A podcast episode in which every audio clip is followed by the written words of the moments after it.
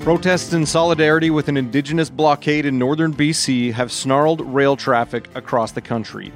The action against the Coastal GasLink pipeline has sparked anger among pipeline supporters and has created political chaos for the Prime Minister, who cancelled a planned trip to try to deal with the issue.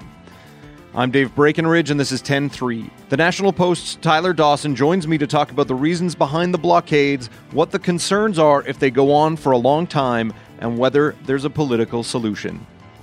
Don't forget you can subscribe to us on all of your favorite listening platforms, whether that's Apple Podcasts, Stitcher, Spotify. We'd also love it if you could leave us a rating, a review, and tell your friends about us. So, Tyler, we'll, I guess we'll kind of start with the easiest question here. People have seen these blockades or seen protests across the country. What is the the hubbub all about here? Yeah, I mean, in some ways, that's the hardest question. But you know, the the short version of it is there is a long pipeline that is running from the Dawson Creek area through the interior of British Columbia, sort of along, you know, Prince George Smithers along there, and it's going through to Kitimat, which is where the forty billion dollar liquid natural gas plant is underway. Um, and this pipeline Coastal GasLink is being built by Coastal GasLink Pipelines Limited, which is a subsidiary of TC Energy, formerly known as TransCanada. Now, the point of contention is that part of this 670 kilometer pipeline goes through what is the considered the traditional territory of the Wet'suwet'en hereditary chiefs.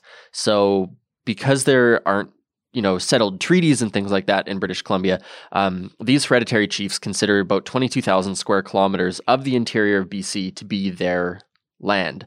And so, even though you have elected band councils along the pipeline route that have agreed to the project, you have these hereditary chiefs who disagree with that and and they claim jurisdiction over this land and say that the elected councils do not have jurisdiction over this land. So that's sort of the you know the basic objection is you have people that don't want this pipeline. Um, and the the reason for the hubbub in the last week and a bit is because the RCMP sort of finally got around to clearing out the protests and blockades that were along a forestry access road, sort of in the middle of nowhere, about an hour and a bit south, I think, of Smithers, BC. Um, and so that's when you had solidarity actions, where you had uh, protests in Ontario that are blocking or not so much blocking, but have brought train traffic to a halt mm-hmm. near Belleville. Um, you've had protests in Vancouver, you've had protests in Edmonton, Victoria, Ottawa, you know, pretty much everywhere you've had people sort of coming out in support of these hereditary chiefs. And I think in these city protests, you're seeing commingling of the people who are there, sort of in indigenous solidarity, and the people who just simply don't like pipelines.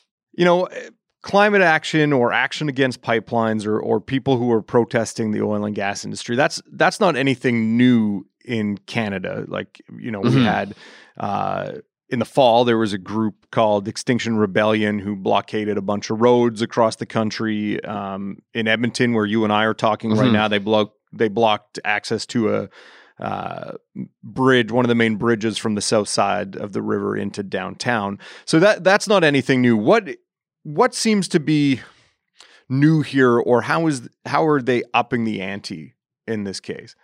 Yeah, I mean, so they're upping the ante in terms of um, you know snarling rush hour traffic in, in on its way to downtown Edmonton is a, a minor inconvenience for a in the scheme of things, inconsequential number of people. I'm, I'm, sure it didn't feel like that to the people stuck in their cars that morning, but you know, in the scheme of things, you know, whatever. It wrapped up within a few hours, if I recall. No real long term mm-hmm. effects. So, so the issue here is that this blockade um, near Belleville, Ontario, which is being done by the Mohawk Nation there, um, basically meant that CN Rail couldn't drive. Do you drive a train? I guess so. Send its trains down the tracks through there. And that's also the track network used by Via Rail.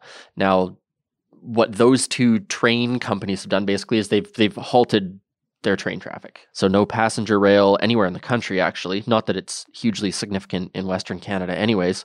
It's mainly through that sort of Ontario to Quebec corridor. Mm-hmm. Um, and CN has halted all of its eastern network.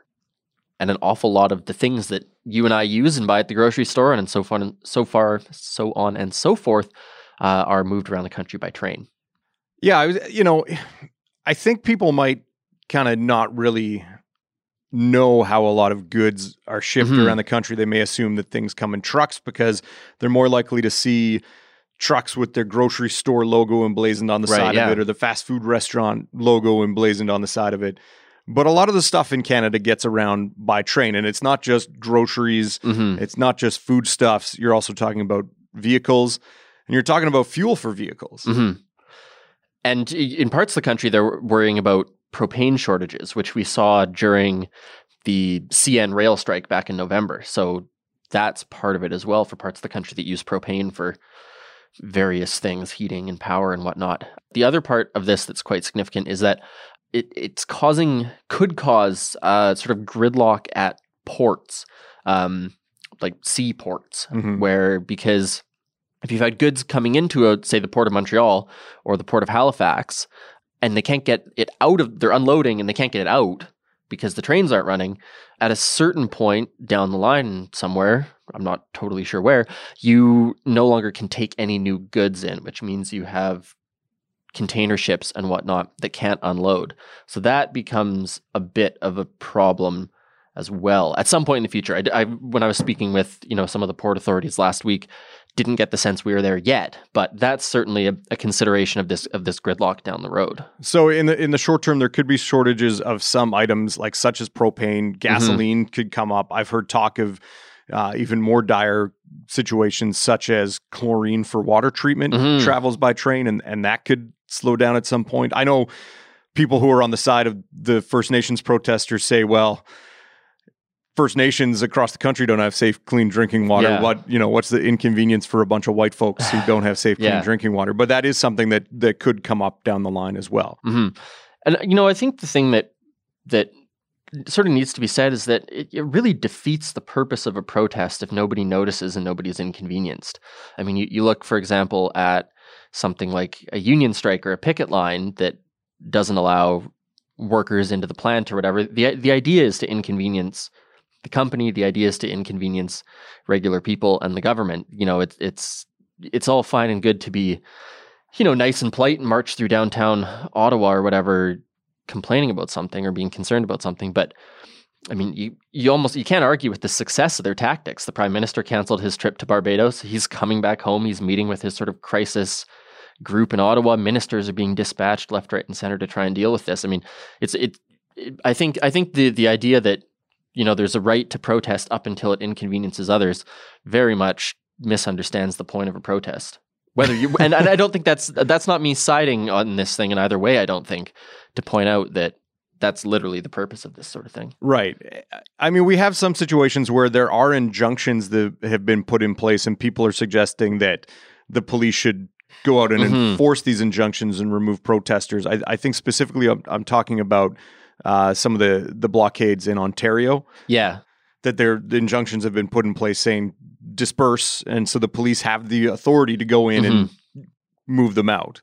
yes. So the, there's been an injunction in place uh, regarding the Belleville blockade since right in the beginning of this. So it would have been not the most recent Friday, but the one before, uh, whatever day that would have been.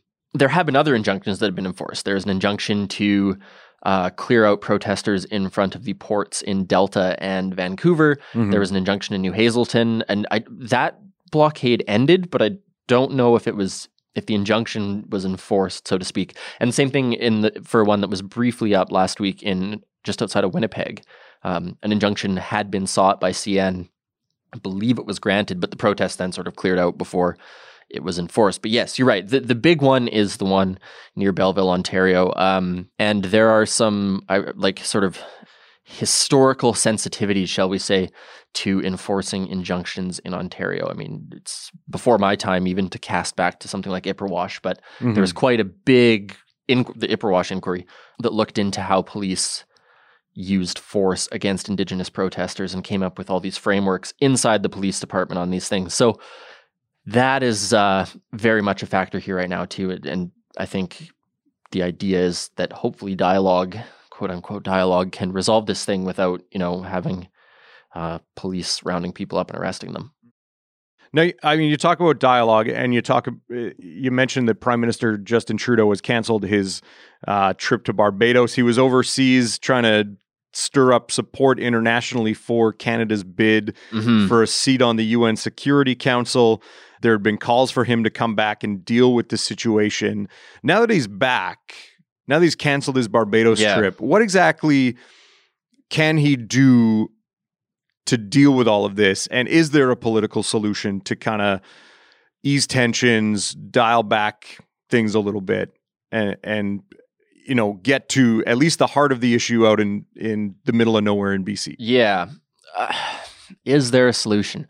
I don't know. Um, and the reason I say that is because this doesn't seem to be, well, there is a solution, and it's, you know, you do arrest everyone and get them out of the way, and trains start running, and pipelines get built, and so on and so forth. Whether or not that is politically palatable, I think, is a completely different question. Um, but it, but in terms of you know resolving the concerns that people have that you know the Wet'suwet'en hereditary chiefs have, no, I don't actually think there's a solution. Um, not a, a feasible one, anyways, because the the demands are basically that they not run a pipeline on the route Mhm. that it's currently planned along. And is there a way to accommodate that demand and still get the project done and still have the company want to bother with the project? And that I'm not so sure about. Yeah. But so so if you're not going to reroute the pipeline or cancel the pipeline and you're going to withdraw RCMP from this territory, uh, well, you've also sort of backed yourself into a little bit of a corner there in terms of getting this thing done that you set out to do. So, which is a roundabout way of me saying that I think this is super complicated, and I and I don't think there's a good solution to it. Doesn't mean there isn't a solution. I don't know if there's a good one. hmm Prime Minister Justin Trudeau in a bit of a, uh, you say, as you say, painted into a corner. I mean, I- assume if they were to back away, they would have the support of other parties in Parliament. It would just be the Conservatives who are railing against his actions or lack of action in the case, right? Like, Yeah. Yeah, that's true. Um, the wild card as well being how the various premiers approach this, because John Horgan backs this this huge LNG plant in Kitimat, uh, and he had some sort of strong words for protesters last week and talking up the rule of law. And you know, this is a guy who's the head of the NDP in in BC, which is a you know a, a, a sort of prairie protest party at its at its roots. So, and you've had Francois Legault in Quebec condemn this and say Trudeau has to do something. Um, there's another small blockade just outside of Montreal, actually, on, on Kahnawake. So there's that as well. Doug Ford has been suspiciously quiet, but I suspect he's not super happy about this. Jason Kenney's condemned it and said something needs to be done. So, you know, Trudeau, whatever he does, he, I think he also has to consider how the premiers that he has to deal with are going to handle it. You know, and and to complicate matters further, looking at how the blockades have managed to kind of grind Canada to a halt, and as Mhm. as you say, if that's the goal of the protesters, then it has been successful from their side. Do you think this could spell trouble come construction of Trans Mountain? If there are people who are against Mhm. a natural gas pipeline for different reasons. People are against the many people are against the the TMX pipeline not because it goes through unceded territory, but because they don't want a bitumen pipeline in Mhm. their backyard. But in terms of seeing what the actions can do, do you think that this could potentially lead to more blockades, more protests of this nature down the line on other projects? I would assume so. Um, Jason Kenney had talked about this as being sort of a dress rehearsal for for what's going to happen with TMX. I think that's certainly a possibility. I think it depends. You know, I think there's in some ways maybe a, a perfect storm right now in terms of how just how this has resonated and whatever whatever that reason is is I think a little bit intangible because let's not forget that this is this this protest on the forestry road has been going on for a long long time um, this pipeline and news around it and objections to it and the hereditary chiefs versus the elected councils this has been going on for at least a year longer even. I think the very I think the I read last week that the very first protests against this were like back in 2009 or something along this mm-hmm. forestry road. So there there's something that's resonated I think at this particular moment with this and you know with something like TMX I I would assume you're going to see similar protests but it's it's hard to say whether or not public appetite to be out in Vancouver and out in Ottawa marching and things like you know I, I just think you don't know what other factors are going to be at play that are going to affect whether or not that particular protest is going to resonate and expand in the same way that we've seen here. And I think it probably depends a little bit too on how this is resolved. If if the liberals, the government, if the police somehow back down over this, or it's resolved through police use of force or some sort of discussion, I mean, I think that will maybe set the, the tenor a little bit of how further protests are going to be planned and conducted and received by Canadians and pipeline protesters and the government and the police and all these other stakeholders who are involved here. Now the prime minister canceled his vacation, he's going to be holding some sorts of meetings. Do we know kind of the timeline for getting this dialogue started? Sort of. We have an idea of timeline. So Mark Miller, the Indigenous Services Minister in Trudeau's cabinet, met with Mohawk protesters on Saturday, I believe it was, and Carolyn Bennett, who is the Minister of Crown Indigenous Relations for that same government, has also spoken with some of the hereditary chiefs. And I believe there was work being done sort of late last week on setting up a meeting between Bennett and the representative from John Horgan's government in BC. So that, I suppose, is the progress being made there. Um, when Mark Miller came out of his meeting on Saturday, it did not seem like they had made a whole ton of progress. Uh, and so, and Trudeau, yeah, he, so he's meeting with this group, the emergency and crisis group or something like that, that's sort of to deal with crises affecting Canada. And so, what will come from those meetings, I, I don't think we quite know at this hour. Um, but that I think is something that should sort of come out over the next 24 hours or so, mm-hmm. I would imagine. Given that things have gotten so heated and you have, you know, people on the fringes on one side saying mm-hmm. these all these protesters are treasonous you know that kind of rhetoric that's that's amping up and on the other side people saying that the you know this is an act of abuse of power by the mm-hmm. RCMP like is there a solution that dials things down at all? Will this get calm at all in the short term? Look i think i think part of this is there is this sense that these protests have, um, you know, ground Canada to a halt, that Canada's been brought to its knees, all this stuff. And, you know, the, I don't think the evidence is there for that yet. I mean, we're not fighting over the last can of beans on the Safeway shelf. Mm-hmm. Um, you know, gasoline prices have not spiked way up. People are not you know, raiding the library to find books to burn to heat their houses and stuff like that. Like, this is not by any stretch of the imagination crisis territory. And, you know, it's it's inconvenient. It looks I think it looks more inconvenient than it is. Mm-hmm. You know, if a modern country such as Canada uh, is going to fall apart because one railway company shut down its network, then you can't help but think maybe we deserve to fall apart. I mean, put this stuff on trucks and drive it. Like there, there. I think there. I think there are solutions to work around these things. Um, and I, I think this this sense that this is a huge crisis is to some extent fueling the sort of extremism on either side. And let's not forget that there was a CN rail strike for like a week and a half, I think it was back in November. That that was also a crisis, though. If that, I well, recall the the cer- rhetoric, certainly people said it was a crisis. Yes. Yeah, and they said legislate them back to work, blah blah blah, and it affected like we. I spoke to someone last week who said it was like point zero point one percent of GDP or something was affected by that. So I don't know. I'm inclined to say that.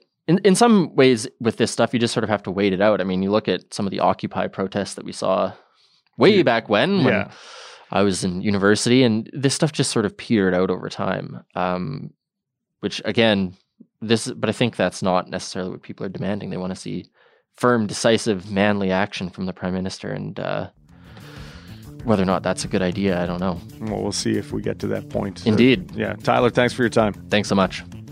10-3 is produced by Carson Jarama. Theme music by Bryce Hall. Thanks to my guest Tyler Dawson. More from him at nationalpost.com. I'm Dave Breakenridge. Thanks for listening.